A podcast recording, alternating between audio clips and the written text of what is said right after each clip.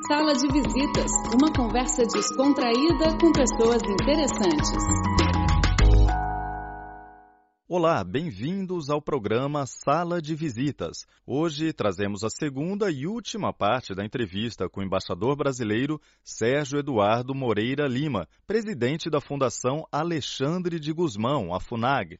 Na entrevista feita por Jiao Ranjir, o nosso colega Luiz Jiao, Moreira Lima aborda a importância da diplomacia brasileira no âmbito da América do Sul e também expõe as históricas contribuições do Brasil nas relações internacionais. O embaixador brasileiro fala ainda das similaridades entre os meios diplomáticos do Brasil e da China, dois países que priorizam o diálogo e a paz. Essa postura, segundo Moreira Lima, beneficia o desenvolvimento do BRICS, para ele, o grupo está cada vez mais próximo de outras nações e aplica conceitos de transparência com vizinhos de diferentes continentes. Por fim, nosso convidado fala sobre a atuação da fundação que preside, a FUNAG, ligada ao Ministério das Relações Exteriores do Brasil. Então, estão todos convidados para escutar essa entrevista. Daqui a pouco, ou seja, em setembro deste ano, vai ser realizado exatamente também na província de Fujian, na Xiamen, uma nova cúpula dos BRICS. Os líderes dos países membros vão se reunir de novo. Em setembro. Em setembro. Qual o significado desse fórum, como o fórum de think tanks, para a cúpula? O papel dos think tanks para a cúpula é que as nossas deliberações elas são colocadas num documento de recomendações e esse documento chega então à cúpula. É, essas recomendações elas têm a ver com percepções com estudos que estão sendo feitos, né? É, e elas abarcam desde questões econômicas pontuais, infraestrutura, desenvolvimento, né? como também a questão do conhecimento, do conhecimento mútuo, como promover o conhecimento mútuo. Então, todas as questões, saúde, é, também na área de saúde, áreas específicas de cooperação, o que, que se pode fazer melhor em relação a esses países para torná-los uma força ainda maior, força para o bem, força para o desenvolvimento, força para a paz, entende? E é isso que é o lado importante do BRICS, uma, uma contribuição para a governança e para a promoção do desenvolvimento. Na realidade, esforço de promoção de desenvolvimento já une Brasil, China Índia e África há muitos anos, porque era a luta dentro da UNCTAD, era a luta por uma ordem econômica. Então, na realidade, o BRICS veio a, a, unir aqueles países que já lá atrás já vinham lutando por uma ordem é, melhor, por uma ordem que facilitasse o, o desenvolvimento dos subdesenvolvidos. Né? O senhor já falou um pouco sobre a nossa fundação, os trabalhos e as contribuições da fundação para o sistema uh, BRICS. Uh, pode apresentar mais detalhadamente sobre seus trabalhos cotidianos ou nossos trabalhos já feitos para contribuir ao esse mecanismo? Olha, isso eu lhe agradeço muito é, essa oportunidade de poder falar sobre a fundação que eu presido. A fundação ela foi criada para criar uma consciência maior sobre a importância das relações internacionais. Né? O Brasil, como a China, é um país muito grande. De modo geral, as pessoas estão voltadas mais para as questões internas, os problemas domésticos, que são muitos também. E às vezes não percebem como a, o aspecto externo é importante e a influência do aspecto externo na vida cotidiana do cidadão. A FUNAG ela tem esse propósito. O propósito é criar uma consciência da importância das relações internacionais. E em relação a o que, que nós fazemos, nós debatemos as questões, nós organizamos muitos debates a respeito do BRICS. Talvez sejamos a entidade no Brasil que mais debates realizou sobre o BRICS, exatamente para criar uma consciência da importância e chamar atenção para aspectos que precisam ser melhorados aqui ou acolá. Né? E, além é, do, da, de temas como o BRICS, né, nós também, a nós nos interessa, por exemplo, a relação bilateral com a China, que foi motivo também motivo de seminários e foi motivo de um livro que nós realizamos sobre os 40 anos da Fundação. Mas temos uma, livros também sobre outros países, sobre a relação é, com outros países. Dizer, isso faz parte do trabalho diário da Fundação. A Fundação ela tem um instituto de pesquisa de relações internacionais que organiza debates, conferências é, semanais, às vezes é, diárias, né? e temos também um centro de, é, do, de documentação histórica e diplomática, que está no Rio de Janeiro. Esse centro de documentação faz pesquisa histórica, porque nós, o Brasil, tem uma história muito rica, como eu estava tentando dizer aqui, né? e essa história é preciso que ela seja melhor conhecida, tanto pelos brasileiros quanto pelos nossos parceiros porque é uma história, como a história também da China, voltada para a construção da paz. Muita gente não sabe que o grande herói brasileiro não é, não é um general, né? o grande herói brasileiro é um diplomata, é o Barão do Rio Branco. Né? Então o Brasil é um dos poucos países no mundo cujo herói é um grande diplomata. Por quê? Porque negociou pacificamente as nossas fronteiras. Né? E, e foi, não foi um trabalho fácil. O Brasil, é, como a China, é um país que tem um grande número de vizinhos. Temos dez vizinhos a negociar, inclusive três deles potências europeias. Então, não foi uma, uma negociação fácil. E o Brasil fez, negociou essas fronteiras né, e temos lá um território vasto né, e um território com um paradigma de paz. Né, temos mais de 150 anos sem nenhum conflito né, interestatal. E isso é, é um testemunho né, da, da, importância desses entendimentos diplomáticos é, dentro da América do Sul. E esses entendimentos ajudaram também a, a consolidação do direito internacional. Né? Vou lhe dar um exemplo, Luiz, sobre é, um aspecto importante que eu acho que você não conhece e talvez muitos dos seus leitores e, e sua audiência também não conhece.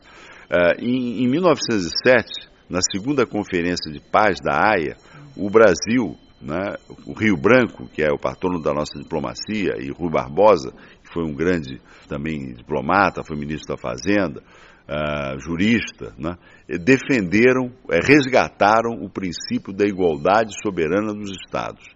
Esse princípio, não, o Brasil não criou esse princípio, é um princípio westfaliano, do Tratado de Westfália, do século XVII, mas o Brasil resgatou um princípio que estava desmoralizado.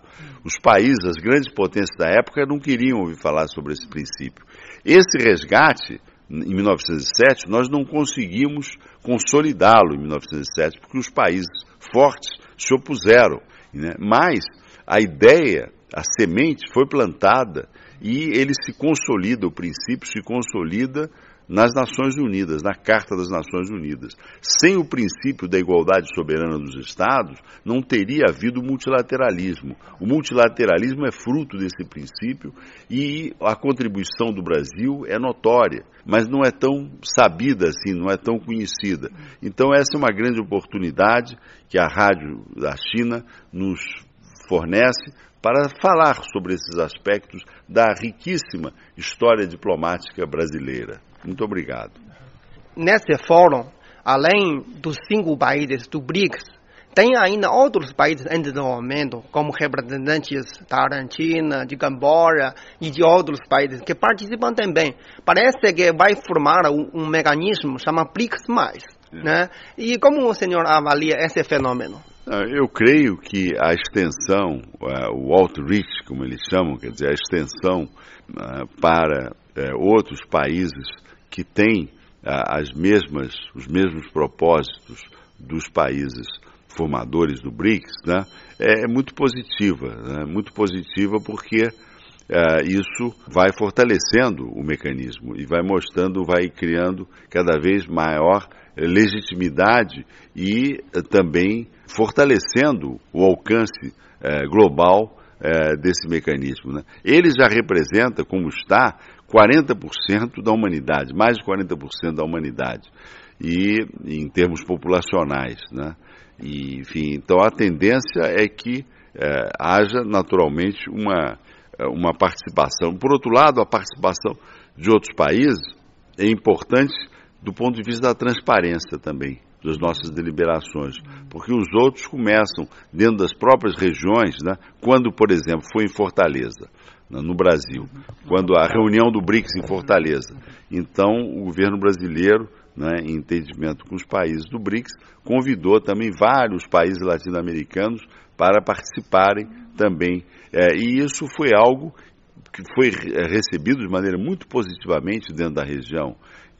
Foi, foi uma decisão, eu acho que sábia, uma decisão importante, exatamente porque é, se as pessoas não participam, se os outros não participam, muitas vezes eles têm uma percepção equivocada, entende? E ao participarem, eles passam a enxergar melhor os verdadeiros propósitos, que são propósitos orientados para a paz, para o desenvolvimento, para a melhor governança internacional.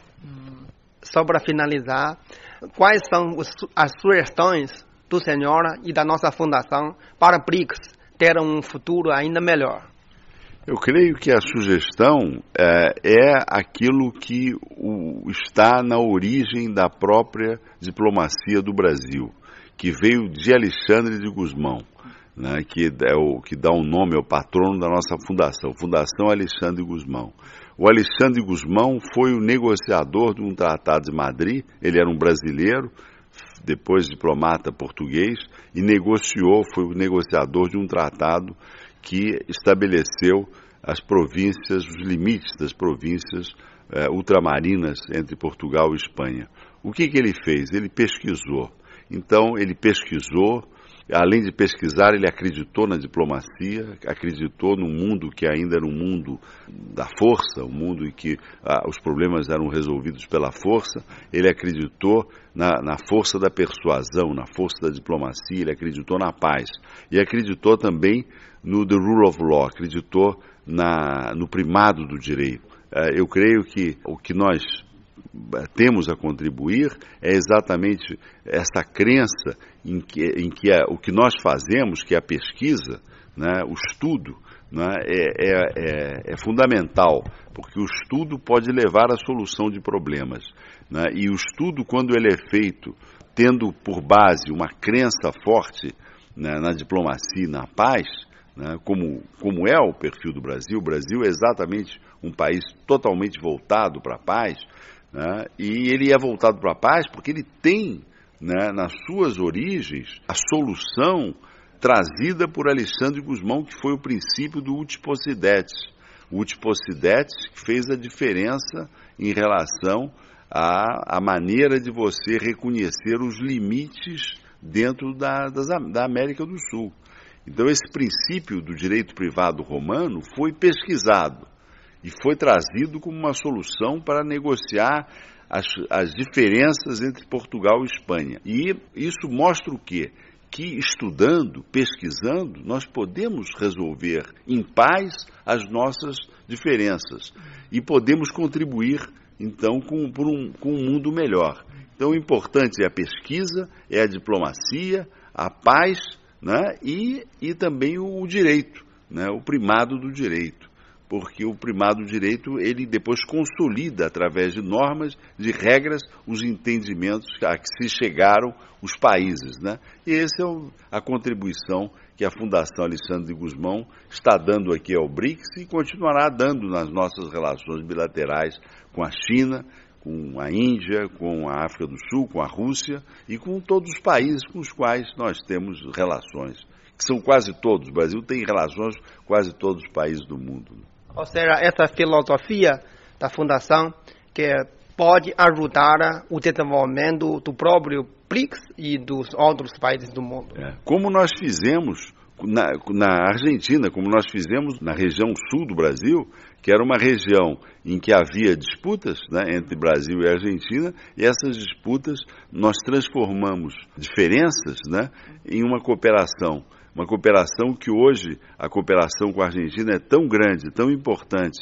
que não, não se pensa mais, já se esqueceram os problemas que nós tivemos no passado, substituímos os paradigmas. Eu acho que essa é a grande contribuição que nós temos a dar. E o Brasil continua, eh, enfim, nesse rumo, no, no rumo da paz, no rumo da diplomacia, no rumo da cooperação internacional, porque nada substitui a, a uma atitude é, construtiva e a uma atitude respeitosa entre os países, né? E eu acho que é isso que a China e o Brasil é, têm em comum, é algo realmente é, importante para a comunidade internacional. Muito obrigado Muito por obrigado, Luiz. Muito obrigado à Rádio China por essa oportunidade de estar aqui conversando com vocês.